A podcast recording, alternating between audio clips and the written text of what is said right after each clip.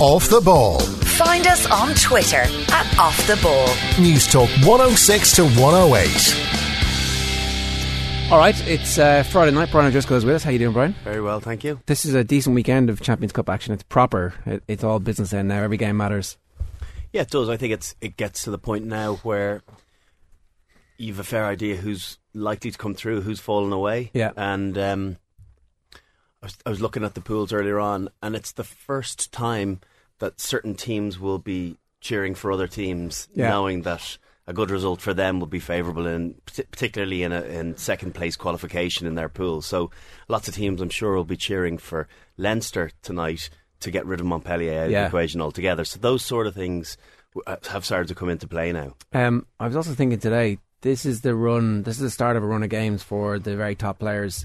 That ends at the end of June with a three-test series against the Lions. Pretty much every time you play a match now, you're either up for selection, or you're against a future opponent, or you're against a Lions opponent. Everything really starts to matter from this point forward. Yeah, it does. Um, yeah, listen, Warren Gatland has been paying attention. Uh, he would have paid attention in in November tests. Uh, Six Nations is really where it's at. But for those teetering on the brink, uh, Europe will um, come probably at the quarterfinal stage. Will be advantageous to some Yeah. and hurt others. Um, You can lose your place in the international team in the next couple of weeks as well, though, and that's why there's a lot of kind of individuals who just need to get their shit together tonight. Yeah, there, yeah, there are. Um, I, I think from the individual's point of view, and and you look at Lions and bigger picture, you know, you're crazy if you're thinking Lions as a carrot now. You know, there's so much real rugby to be played and exciting rugby, obviously with Europe and with Six Nations.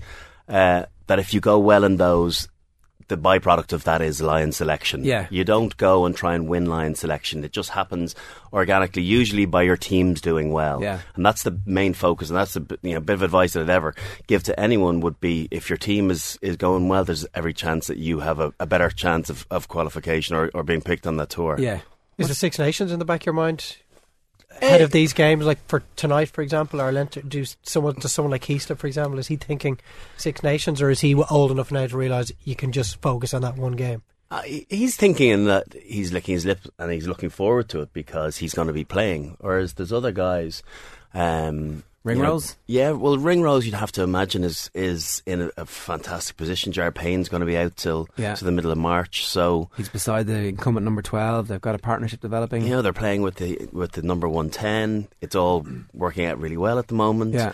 Um, you'd have to think that he's the obvious choice, but and he this certainly didn't do his uh, you know, his chances any harm last weekend. It was a great performance against uh, a touch rugby team, but um, another couple of those performances will really lend well to him. You know, shoe, being a shoe in for the thirteen jersey. You said experience there, and the advice you'd give to someone is look, you can't be thinking of line selection at this stage. At what time in 01 did you think I could be in with a real shout here of not only making the tour to Australia but actually getting into the Test 15? How early in the year? Oh no, not the Test fifteen. I don't think. I don't think I thought. Really? Didn't you didn't think it? Okay, No, I, so I didn't think until I got tour, on. No, the tour was what it was about. Did you have that in your mind even in January? Have a good shot at this. Um, I'm trying to think back. It's a long time ago. Um, I probably, I, I wouldn't have wanted to admit to anyone, but I, I definitely felt there's there's something to be attained here if I can have, and it was about Six Nations more than Europe back then. Uh, if I can have a good Six Nations, I'll put myself in the shop window, uh, and that's all I can really hope for. I'm still young. I'm only on the international scene a couple of years, um, so it was really only after that that, that Six Nations I've played reasonably well that I did I think there's, there's a really good shot here, but I didn't take it for granted that I was going to be picked. Far from it. I was still to travel even? Yeah, to travel. I was still Right. absolutely elated when when my name was read out or whether when I'd been sent a letter. I can't remember what form it came, but I was yeah, I was properly chuffed. It wasn't your first Lions. You, you, no matter who you are and no matter what the expectation is and, and how much you've been hyped, it's still an absolute treat getting the nod, and it's something that you, you do remember. Granted, I don't remember what means it happened, but I, I do remember feeling incredible. The uh, that whole taking each game as it comes thing, right? It, we all hate it as Yeah. uh, people who work in the media, but ultimately, every sports person has to do that because so much can go wrong. And yet, at the same time, having that slightly longer term ambition and focus must make it a little bit easier to get up on a Tuesday or Wednesday when the body's aching from the previous weekend, and you're like, oh, jeez, another Celtic League match as it might have been back then. You're thinking, okay, come on, the Lions is the end, is the big card here. Is there like a, a little part of you that always uses that long term goal as well? Yeah, I, I, do you know? I think you probably use it all the more when your team's not going well. When your team's going well, you you're in good form. Mm. You know, you're, you're going well in the league, you're going well in Europe, you're, you're qualifying for knockout stages, doing well in Six Nations. Just the feel good factor around, you can you you soak that off one another, Yeah. and and you're on a high. It's when your team struggles that you have those moments of. Oh gosh, you know this is getting tough, and you have to convince yourself that that is the carrot that you need. Fine, the team's not going well, but I've got to project the best of myself to make sure I'm on that plane. Yeah, there's a higher goal in, at the end. Uh, we should talk about a team who are, are doing really well at the moment, and that's that's Leinster. Um, they're obviously a team transformed in the last 12 months, and whatever about the transformation that we'll talk about with Munster a little bit later, it's been as big a turnaround in terms of form and identity and style of play from a Leinster perspective, and it's a combination of a million different factors. Confidence seems to be the single most important unifying factor. Yeah, I, th- I think, and we will touch on on Munster as well. And confidence is the common denominator there, um, and it doesn't matter about game styles or how you're going about winning. It's when you feel on a high, as you can see those both teams are feeling at the moment. There's nothing matches it Yeah. because you just the expectation is that you're going to win. You know, it's not. A, it's it's bordering on that arrogance of we're we're you know everyone's afraid of us now. They've seen how we're playing. We're bringing this incredible intensity. We've got a good game plan. We've got young kids coming through the academy. Everything's ticking for us. So it is a it's a wicked combination to have married with a pretty impressive skill level, which you've seen on both fronts. Yeah, it's those kids coming through the academy and the the new names who kind of you know this time last year you would have been like, ooh, they've got Adam Byrne, O'Loughlin, Ringrose McGrath, Furlong even at this point. Uh, Conan Van der Flier, it's a very callow looking team. Now you're like, this is amazing. They've got all these kids coming through, like they're beasts. Yeah, it's been turned on its head, and it, you know what's going to be really interesting because there's still a couple of stalwarts or guys that have been in the Leinster setup for a long time that are out injured. So when they come back, particularly on the wing front, I was just thinking about the likes of Dave Carney and Ferg McFadden. Yeah. You know, with Adam Byrne doing as well as he's done. O'Loughlin is a try machine at the moment. Yeah. Everything, every time he touches the ball, he seems to be getting over the line. So Might be a few more punch ups in training. yeah, like you'd have to imagine that the, the intensity of training and the and and the standards are going to be driven again, which is very exciting from a team perspective. A bit unnerving from the individual because you don't know where you stand now. Yeah. because that caliber of younger players really driving has taken their opportunity. I, I must say that that. I, I've seen Adam Byrne and I've, I've trained with him and he looked like a great athlete. I, I wasn't certain about his rugby playing abilities, but he's absolutely enhanced all of the different aspects that he needed to. Uh, he's honed um, you know his skill set, uh, his ability to read the game has really come on, both particularly defensively.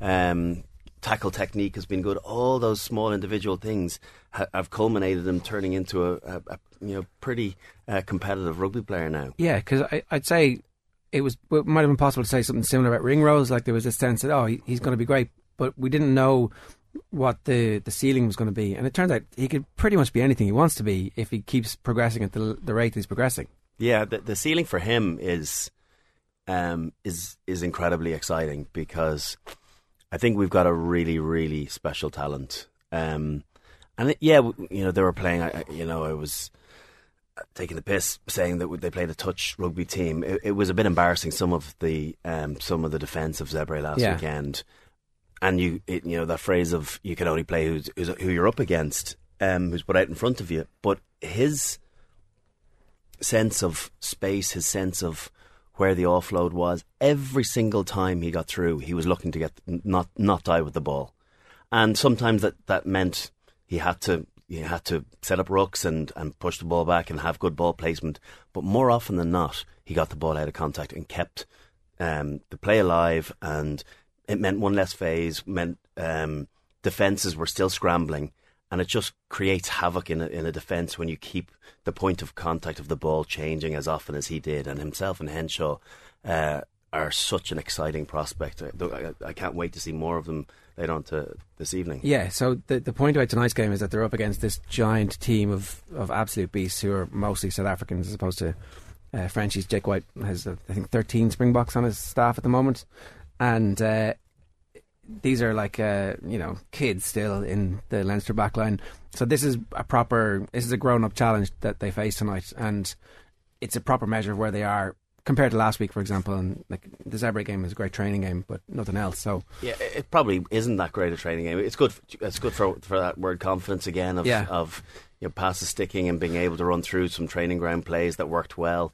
Uh, they, th- those plays won't work um, like they did last weekend because you'll have um, much more confrontational defence. Yeah, we've got a huge um, Montpellier team. Um, Leinster were very lucky to get out with a bonus point last time round. They really fought hard for it, and it's those extra bonus points are the ones that count. You know, after round six. Yeah.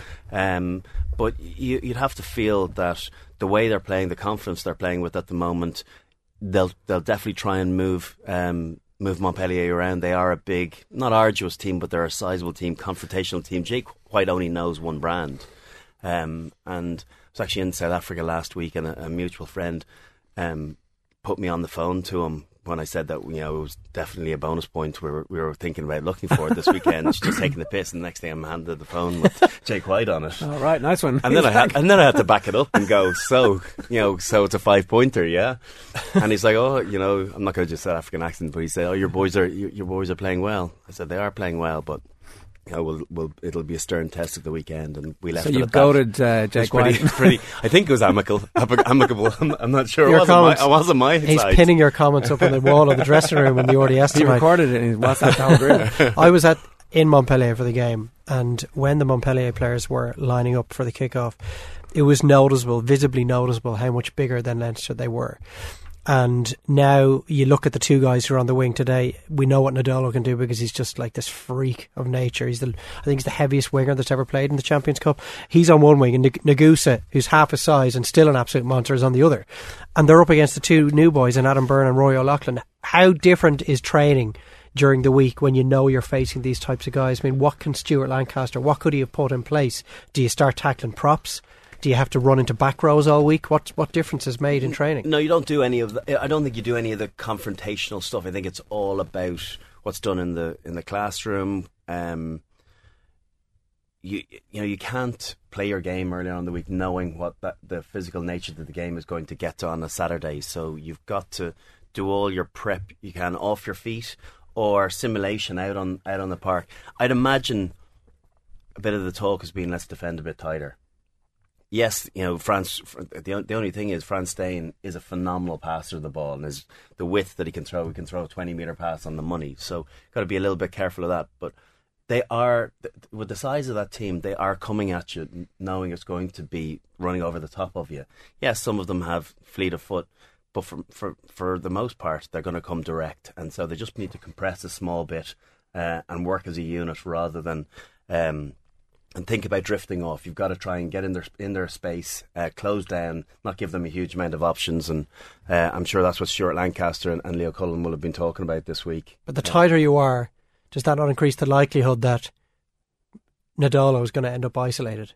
Yeah, it does. isn't that it, what happened? They they defended a little too tight for the, the first Nadolo try last time, and he ended up in a Jonah Lomu style situation where he's one on one with the opposing winger, and I think it was um, St. Kirchner just had no chance. You are running the risk. There's, there's there's no perfect fix against a team like like this because if you do space out the big runners, like you know, you look at Joe Tomane uh, in the centre, he's another absolute unit um, and Vincent Martin as well. So there's they're all giants in the back line. So there's going to be some option on. I, I, think the thing is about closing down the think time on on Frans Steyn or uh, or stopping it at source basically. Exactly. Yeah. It's about yes, those options are there, but when they look up, all of a sudden they're they're being put under pressure, so they haven't got the capability to pull the trigger on mm. the one that's going to be most effective. Pressure the passer rather than the receiver. And listen, Leinster. The, the, one of the strong points about Leinster this season has been that really impressive line speed. They're not thinking about who who they're marked up against. They're thinking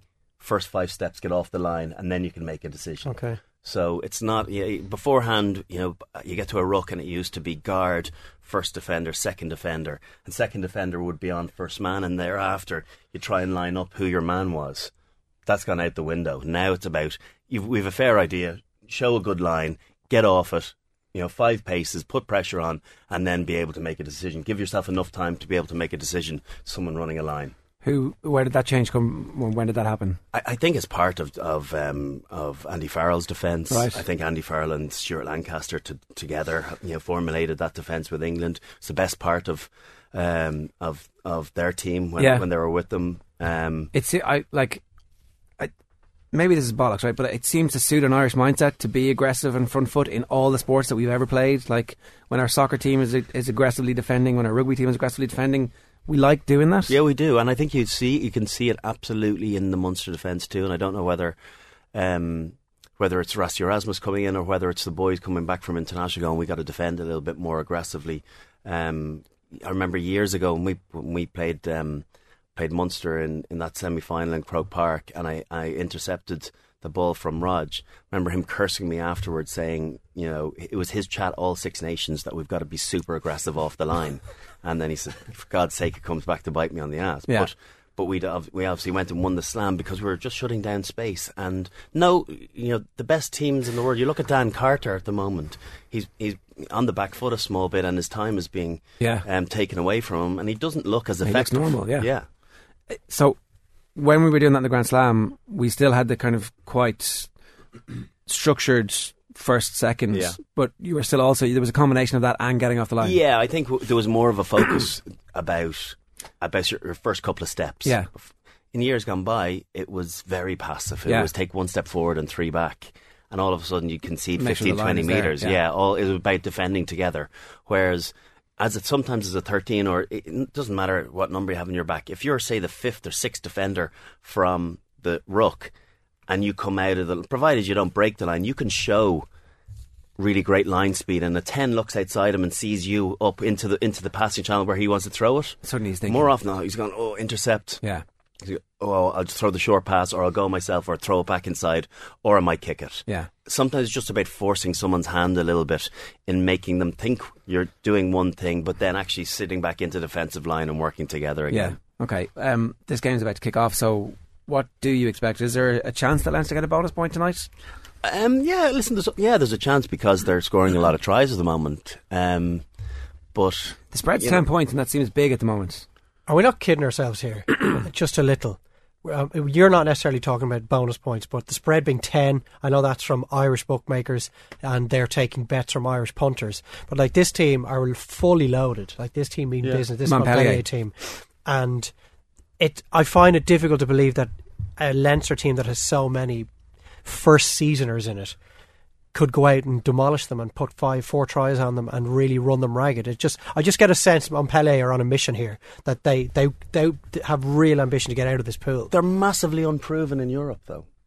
There's- So maybe there's- tonight there's- yeah, there's, that okay, it's full of South, maybe it's full of South Now, they, I thought they were awful at times in Montpellier. I thought they were really one dimensional. I guess that's what we're going to get tonight again. No, we are undoubtedly. But, but I, the I have a feeling they're the just going to play a lot better now that they've had Jake another White way. few months with White there with them. Yeah, I, I just like I, I, I, and I'm always conscious of not losing the run of yourself, particularly off the back of a seventy-point victory against Zebre. But it's it's the manner in which the, the Northampton again, not a great side, but that they put them to bed. Mm. And how guys are coming in, and it, it, doesn't seem about the individuals anymore. It's about fi- the cog fitting into that into that wheel. And I think they're doing it so much better, where you don't seem to be missing your superstars, save for your Johnny Sextons, as much as you would have definitely last year. Anyway, Sean O'Brien missing tonight. That was kind of that gave me a little bit of a ooh. That ten points looks unachievable without Sean O'Brien because that's just like a such a huge figure. And the other thing that was giving me a bit of pause was the game against Ulster where they scored the three tries early and then didn't put them away. And that's the only time this season. Yeah, and it, it is a little bit of an anomaly, and you would you, you sensed that um, that they it, it was just a matter of time. Yeah. and, th- and then you know with 20 minutes to go, you're thinking, come on, get you know get it done. Yeah. and then and then with five minutes to go, I had no doubt they weren't they, they, they were they were never going to get it Yeah. because they'd, they'd run their course at that stage. Um, you, you you get a bit sometimes when it comes easy to you in the first thirty minutes of a game. I, I watched the Wasps against Leicester last weekend as well. Scored three tries in twenty five minutes and then didn't get the bonus and only just managed to hold on for victory. Yeah. and they butchered three or four other opportunities. Sometimes when that happens, you think, "Oh, it'll be fine. We'll get it done over. We've got 55 minutes to go," and that's a it's a it's a negative Yeah, yeah. um, thought to, to- yeah to to keep to keep playing that way, that that positive way, and then you, all of a sudden your psyche changes a little bit. Okay, so Leinster are going to win, but there's no guarantees. They've got to. I, I would say they're not going to win with a bonus point, but I don't think it's impossible that they could get one. Okay, we've got to take a quick break. We're going to talk with uh, Jerry Flannery. Our other live game this weekend is Glasgow against Munster. It kicks off at half five tomorrow. Dave is uh, en route to Scotstoun after this. Uh, Johnny Murphy and Andrew Dunn alongside him in the commentary box. And also live tomorrow from two o'clock is Connacht against Zebre. Ushin is on duty alongside Keith Wood and Eddie O'Sullivan. We're back talking Munster after these. Off the ball. Home of the Saturday panel. Every Saturday from 1. On News Talk 106 to 108.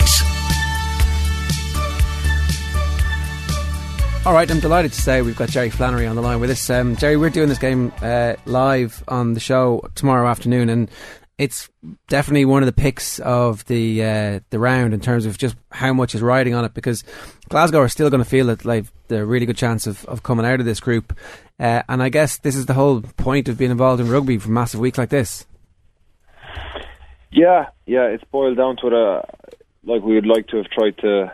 I suppose that the the result of Leicester away put us in this position, but we're still we still feel we're in, we're in good shape going into the game. Um, I think for for Glasgow, Europe has been uh, something that's probably eluded them over the last few years, and with with Gregor Townsend and Dan McFarland leaving, they're probably going to go all out for this game now. So you know, it's up to us to try and spoil that party. the uh, the game in Racing, um, obviously so much emotion in the build up to it, but the, the quality of the performance that you guys put in. What was your what was your take on that, and how- how exactly did that kind of um, tally with what you'd expected from the Racing team that were out there? Because they named a relatively strong side. Um, yeah, we were we were very happy with the way the game went. I think we slacked off probably in the last twenty, but um, in terms of, of, of going out to implement our game plan and and hopefully not letting them into the game, um, that worked well for us. And I think the lads executed well. The work rate was the, was the important thing going into the Racing game because when we looked at them, they've they've obviously got fantastic players there, um, right the way through their squad, whatever whatever team they put out. Um, but the main thing that we saw was a point of difference was probably in around our, our conditioning, and that we could probably put back to back efforts together better than they could. And uh, you know, if if you can do that, you just you don't you don't let them into the game. They don't get a sniff at your breakdown, and you can just keep shifting the ball and you keep moving that big heavy pack around the field. And uh, yeah, it worked for us. J- just on, on, on that point of conditioning, Rog obviously and uh, Ronan O'Gara obviously in the post match interview um, talked about how he felt Racing were off the pace from a fitness point of view that you had the edge. Is it something that you've talked about throughout the season, and is it something you think you have over everyone else in Europe that you work or have worked or are willing to work a little bit harder than everyone else?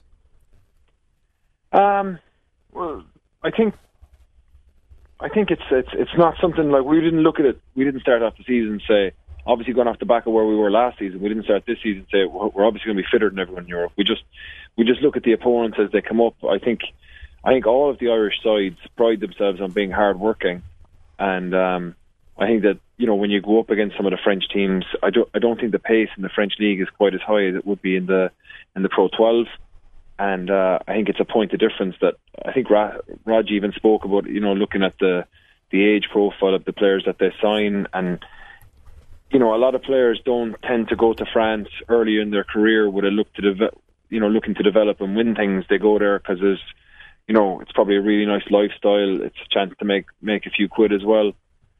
Whereas a lot of our lads are trying to are, are in that stage in their career when they're working as hard as they can, and um, I suppose they, they they require more coaching time, and they're not the complete product like they would be when when when Racing go and sign say Nakarawa from Glasgow. They bring him in like this guy knows how to play. He's he's he's a real experienced international.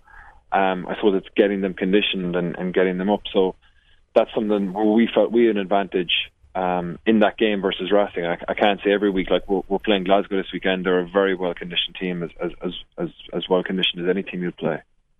We were chatting a bit earlier on in the show about the transformation in Leinster's fortunes from this time last year, and making the point that obviously uh, it's been a transformational year from um, on the pitch from Munster's perspective.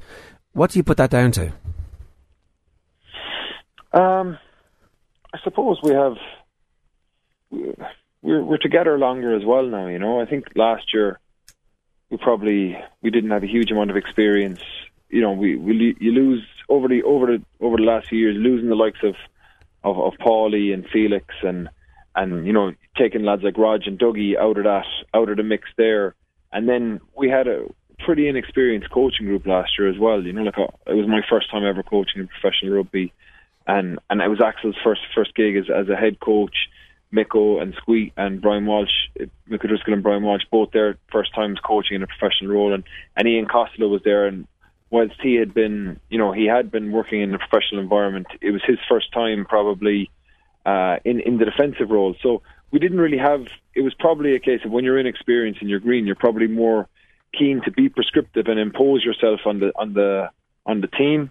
And I think that we probably did that a little bit, and the players probably because they weren't as experienced if you work with experienced players, they'll tell you that the best teams are kind of coached by the by the players. The coaches facilitate that and create an environment where there's feedback from both sides and everyone devises the plan together. Because the minute I'm on the field and I'm playing and the coach is telling me this is what I have to do and I don't feel I've any part of it, you know, when the plan starts to go wrong, I start going, well, it's your plan, you know. Whereas when everyone has had, and it seems so simple now when I look at it, but um, I think Rassie and Jack coming in have have, have, have, have added an awful lot, and, and our players are young. You know, they're young players, and they're getting better every year. That's that's the good thing about you know the age profile of, of our squad.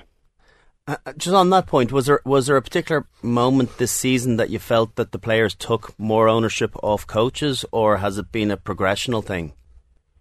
Uh, no, it was from the start uh, when when Rassie and Jack came in, um, and we all sit down as coaches, and we we worked out a game plan very much. We went through all different plans of how we how we could look to play and the advantages and disadvantages, and and then we, we, we decided on one and we presented to the players, and the players had buy in on that, and then it's just been a thing where it's kind of it's developed and and uh, you know a lot of people are making the point about what happened us like in the in the build up to the Glasgow game with Axel, and and that that's obviously you know, that's that's obviously been been a huge factor as well in terms of a a mentality shift to seeing that this is a game and you know you're going to make mistakes out there and it's not going to be perfect but like it's still a game. You know there's much much worse things that can go wrong than missing a tackle or and uh, I think that took a bit of weight off everyone's shoulders really because um, that's where we were going into it you know. I think the, the strange thing is that what Axel was trying to get across to everyone when he was coaching just saying like go out and just just just empty the tank have have a, have a full go.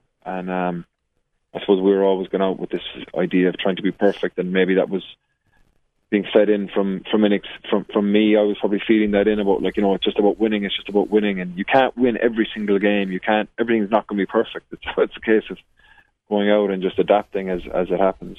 Jerry, I remember being down there a few times last season, and when you guys were at your lowest ebb, particularly in and around that defeat in Paris to Stade, and you could tell that Axel it was weighing very heavily on his shoulders. That he he was all consumed by this Munster head coaching job. And I just wonder for yourself, as you say, it was a pretty callow coaching ticket. Did your confidence and self belief as a coach take a real hit last season as well? Did you need building up from Anthony and from Rassie and the the new coaching staff when they arrived this year? Yeah, I think this coaching is the same as any job. When it doesn't go well for you, you, you question yourself, you know. But it doesn't matter if you're if you're if you're coaching fantastically well. Like if you know, you you, you always have to question yourself. And I suppose it's just when it's consistently, when you just results aren't happening, and when you're so emotionally invested in a team like Munster already, because it's been part of your kind of been part of your identity, because everything that you've done is kind of in in in and around the team, and it's not going well. You you take it very very personally, but it's no more so than a player who goes through a run of bad form and then just you know works harder and works himself out of a rut. It's the way it is. Like I didn't think that oh I can never be a good coach, and I was doing it. I just went like look we're in this is tough here. It was very, very tough, and uh, after we lost to Leicester away this week this year, I remember I was dropping Felix Jones home, and he was so traumatized and devastated after the game. Not to say that I wasn't, but I said, Felix, I said, this is one game, man. I said, we lost five on the bounce last year. You know, this is this is the game. You you win and you lose. You just have to get ready to adapt and, and come up with a new plan for next week. Uh, I think in the off season as well, you went and, and studied under Peter de Villiers for a while down in Cape Town. What was that experience like? Yeah, it was good. It was good. Um, I suppose uh, the scrummaging is such a specialist area. It's so niche, like that. Whereas I could go to any club and you know, around and like if I wanted to learn about attack or D, someone's always going to have something there. But it's scrummaging is, is, is quite specialist. And when I met Rassie uh, last year, and he was asking me, I said, "Well, look, I want to develop as a coach as well. I want to. I feel I can add more value." And um, he suggested, "Well, you could go down to Pieter de Villiers, um, who he worked with. The he was the box scrum coach." And um, I jumped at the idea, and I went down, and it was really good.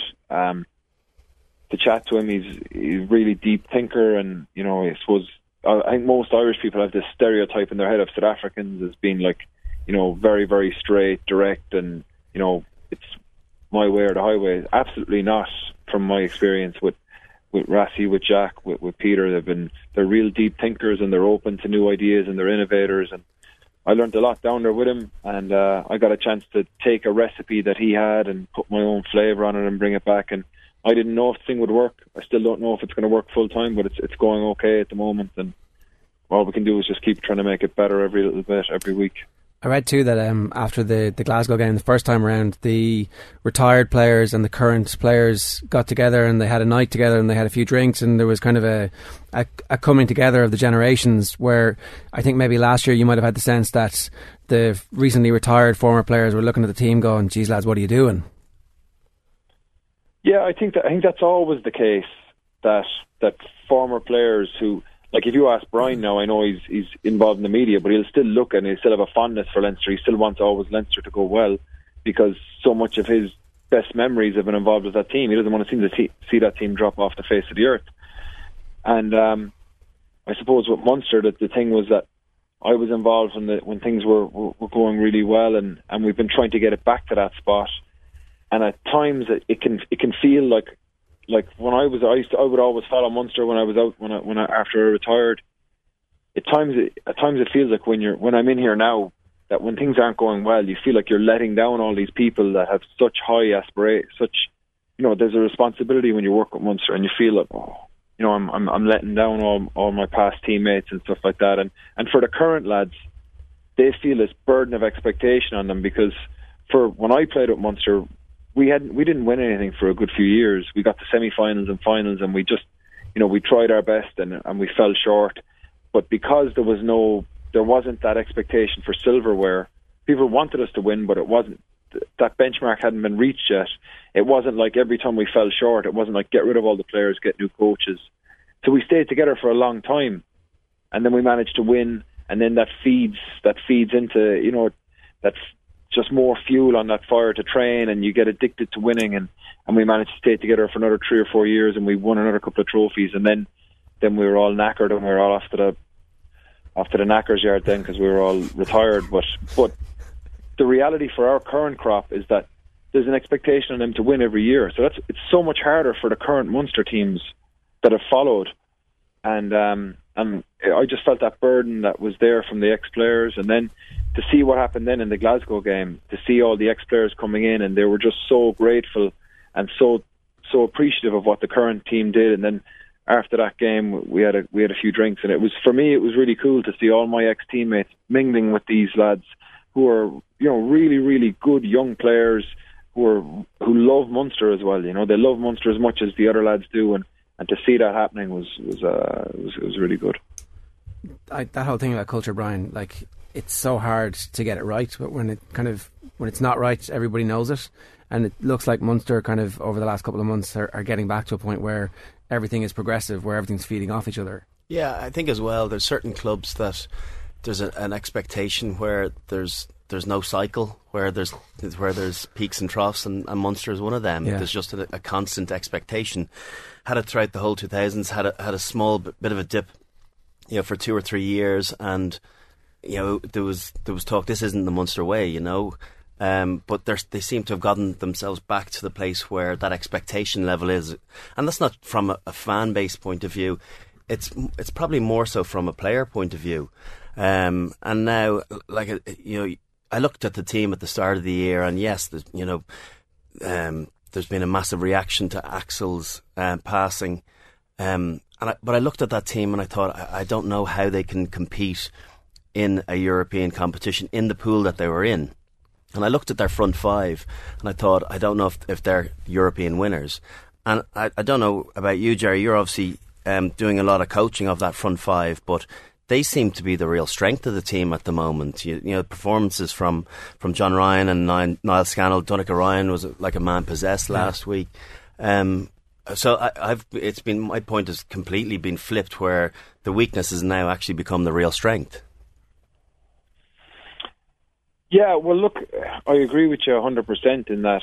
In that you, are never going to win anything in Europe unless your unless your front five can can can deliver you, you know, disrupt the opposition and deliver you a, a stable platform for you to launch from. And um, if I told you at the start of the year that I thought that we'd be where we were with that group, I'd probably be lying to you, you know. And I think most people that tell you that would probably be lying as well if they said, "Oh yeah, I knew that Munster would be this good this year with that front five. Um, you know, I think, but like I said to you, they're still they're young players, so you don't know where the ceiling is with them. Niall Scannell has been has been absolutely outstanding this year. John Ryan has been absolutely outstanding. Like we're so blessed between Stephen Archer or between um, David Kilcoyne and and James Cronin there that they're alternating every week and and they bring a different flavour every time they play, but they're equally as effective. Um, and then, you know, Donnacha Ryan, I agree with you 100. percent I thought he was he was really pushed CJ Close for man of the match last week. And then that frees up because we everyone recognises the strength in our back rows. You know, like the likes of Peter O'Mahony, CJ, Tommy, Jack O'Donoghue coming in there as well. Like we have real quality. That's not even to mention like when I when I look at the second string that we have in Munster at the moment. That's what excites me. The likes of Darren O'Shea, you know, those, those kind of players. Darren O'Shea, we signed him from Munster last year, and he hasn't really got a full run with us, but the quality of players that, that are competing and training every week is driving the standard. And uh, I think people got a glimpse of that in the Maori game, and they're personally for me as a coach really really rewarding because I see lads who were there training all year, the likes of John Madigan, Darren O'Shea, Peter McCabe. Those lads come in, Stephen Archer. They had huge games for us in the Maori game, and people are only recognizing that that's the kind of level. Like if if you have one one good fifteen and they're training against fifteen Muppets, you're not going to go anywhere because they're not going to get better during the week. They're, we're getting better during the week, and then we get a chance to. Only there's a lucky 23 or get to go out and, and, and show their wares at the weekend. So I think that's you have to have a squad, and to getting the balance right is really really difficult because you can't have Munster can't afford to have you know a, a huge amount of seasoned internationals sitting on the bench. We can't afford we can't afford that. So we've got to be developing young players and and you've got to get the the timing right that those lads are in contention and they're pushing they're pushing your senior your senior players then. And it, it's it's starting to come right you know but uh, I'm keen not to not to play us up too much because look we had the same group of players last year and people were rubbishing us. And this year now it's going well. We haven't won anything but it, it's enjoyable at the moment. But like I just think you gotta you gotta keep a certain amount of humbleness about you because uh I remember the sting from last year when we were losing those games. Jerry, great stuff. Thanks very much for joining us. Best of luck tomorrow. Okay, welcome. See. You. Great stuff, Jerry. Thanks a million. Yeah, there's uh, definite humility about about uh, Munster. Scannell has a good chance of being in the Ireland squad for the Six Nations the way he's been playing. Oh, definitely. I think um, with Sean Cronin you know, injuring his hamstring last week, I don't, I don't, know how serious that is, but you'd have to imagine just on on um, on performance alone, he's put himself right in the mix. Yeah, um, yeah, he was he was exceptional. I know. Again, Ron O'Gara made reference to him and his performance. His darts have been really good. I was listening to, to Keith and Jerry on, on Wednesday's show. They were talking a bit about it. Um, but it's it's his work around the park is what will really have um, grabbed the attention of Joe Schmidt. Yeah. Speaking of Flannery, we were he was sitting just to my right last Saturday, and it, like it was round about kickoff. It was zero degrees, minus one degrees. It was absolutely freezing. Did he have the gun show out? he had the gun show out and he was wearing a pair of shorts and ankle socks. I was looking at him, are you crazy fool? What are you doing? And his wife's T-shirt. It was unbelievable. I was wearing everything I owned, and there's Flannery in the usual pair of shorts. Tough man. It's like the uh, wide receivers from the New York Giants who were out in Green Bay with uh, no tops on to prove Yeah. how hard they were, and then they kept dropping the ball. Although, unlike those wide receivers, Munster actually went down and It's walked true. the walk afterwards. Um, the Munster transformation. The thing about the expectation is as well that like it was a really negative thing for that whole team. You remember the fans, a, a small portion of the fans were getting on Keatley's back when he was missing kicks. There seems to be a realization amongst the fans too that actually the Munster identity is not just about winning; it's about community and it's about values and it's all about all that kind of stuff. and and you will have had no Munster supporter um, give out in any capacity. I would imagine at the at the loss to Leicester. Yeah, they weren't at their best, but they were confrontational. They were. They, they played with ambition, they played with spirit, all the attributes that are expected of them. Yeah. That was what the fall down was that the, the point Dave made earlier on. The, the loss over in Stade last year was that it was a full on capitulation. It was just And so we've never, un-Munster-like. We've never seen that. Yeah. Well, uh, certainly not in, in the professional era, to, to my knowledge. We've never seen that. And, uh, you know, I'm sure they. There was a lot of home truths were, were spoken in the aftermath of that, but it, it makes sense when you listen to how everything was prescriptive. We were telling them what to do, and we weren't allowing them to uncover their own plan. Anytime we've talked about like the successful teams, the Ireland team beginning to become successful, it's because the the leadership group of the players are informing the coaches who's going well, what's going to happen, you know what what they're trying to do, what's working and what's not. And they're even bringing ideas, you know, be it, I'm sure a lot of those senior players are bringing ideas from the Irish setup because they all see Joe as a very forward thinking coach, and Yeah. likewise Andy Farrell from a defensive point of view. But the older players get, the more confidence they get as well in being able to dictate play. And I think you, you know, within, you can see it in Conor Murray. Yeah, Um, you see it in Johnny Sexton getting now into into his thirties. They're they're willing to be the ones that come up with the ideas and are pitching them to their coaches at the start of the week. Do you know what? I looked at our opposition over over the last week. It's a big game, and I think this play will work really well. Or what about that? Yeah. And then It's you a they're hive the ones that are gen- generals out on the pitch. Yeah. You know, coach can only hold your hand so much.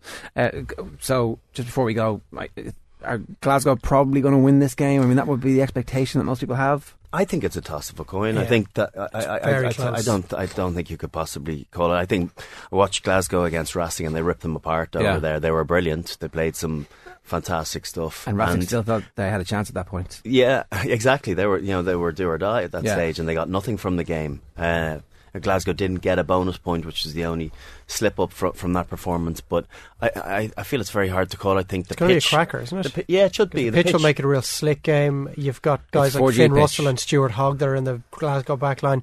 Only two teams, Glasgow and Leicester, are the only teams that have stopped Munster scoring at least two tries in all of their 18 games so far this season. I, I think this could be an absolute belter of a match. Yeah.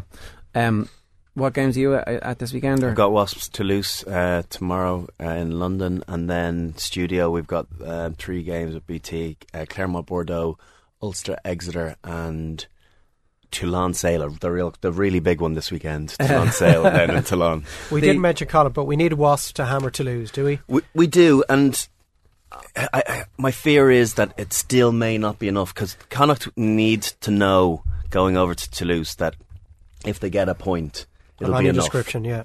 if they can get a point because that that changes your mentality. Yeah. Just looking at their injury list, they're they're, they're they've been pretty unfortunate. Teams get that, Yeah. and they've gotten it in in spades this this year. But um, you just Munster and Leinster had it last year and had disastrous seasons. yeah, they did it, but you just there's a great chance for Connacht. I thought themselves and Wasps were favoured. I, I just feel that the form that Toulouse have come off the bat, the, the couple of big performances the last two weeks, That's what I was win at gonna ask. Win away at Stade too. Toulouse have a, a chance against Wasps, or at least a chance of getting a, a losing bonus point, which nobody else has done. And I think if they get that, they're absolutely in the in, Yeah. in the driver's seat. Um, but yeah, we'll all you know we'll all be cheering on you know Wasp tomorrow to try and deny them that um, you know loss by more than seven. Ulster kind of need a, a bonus point win tomorrow. Certainly They a need miracle. yeah, Yeah, do you know it's you look at that they're both they're both on nine I think Yeah. themselves and Bordeaux. It's not inconceivable to think that both Clermont and Exeter could win, and so that two second place in that team could remain on nine. Now I think Exeter in that capacity would actually leapfrog Yeah. those two, but they're not going to qualify. I think that max they can get to is 15. or- Yeah. So um, Ulster do need. They need to double their tally. They need nine. They need to win They the home probably game with a bonus is- point. is and Yeah, they need. They, they need nine. You're right. Yeah. Is They need 18 going to nine. be enough to get out? Depends what happens tonight. Yeah. Um, if Leinster beat Montpellier out the gate, that helps teams like Ulster. If Montpellier are still live and kicking in, the, in their pool heading into the round six, well, it, it lessens the chance of an 18 pointer making it through as a runner up because you can be guaranteed that one of Munster and Glasgow will qualify as a runner up. So there's one spot taken already, and almost certainly a team from Connacht's pool will go through as the runner up. It would be brilliant if Ulster could get a win. Doesn't have to be with a bonus in in Exeter, and, and Bordeaux got a got a win too, because Yeah. then they have to come over to them in uh, Kingspan uh, next week, and that would make for a cracking game Yeah. with lots at stake. So yeah, I, I kind of hope uh, you know they do both win and, and keep it keep it open. All right, good stuff, Brian. Thanks a million. Cheers. Off the ball. Get all the best bits at newstalk.com slash off the ball. Newstalk 106 to 108.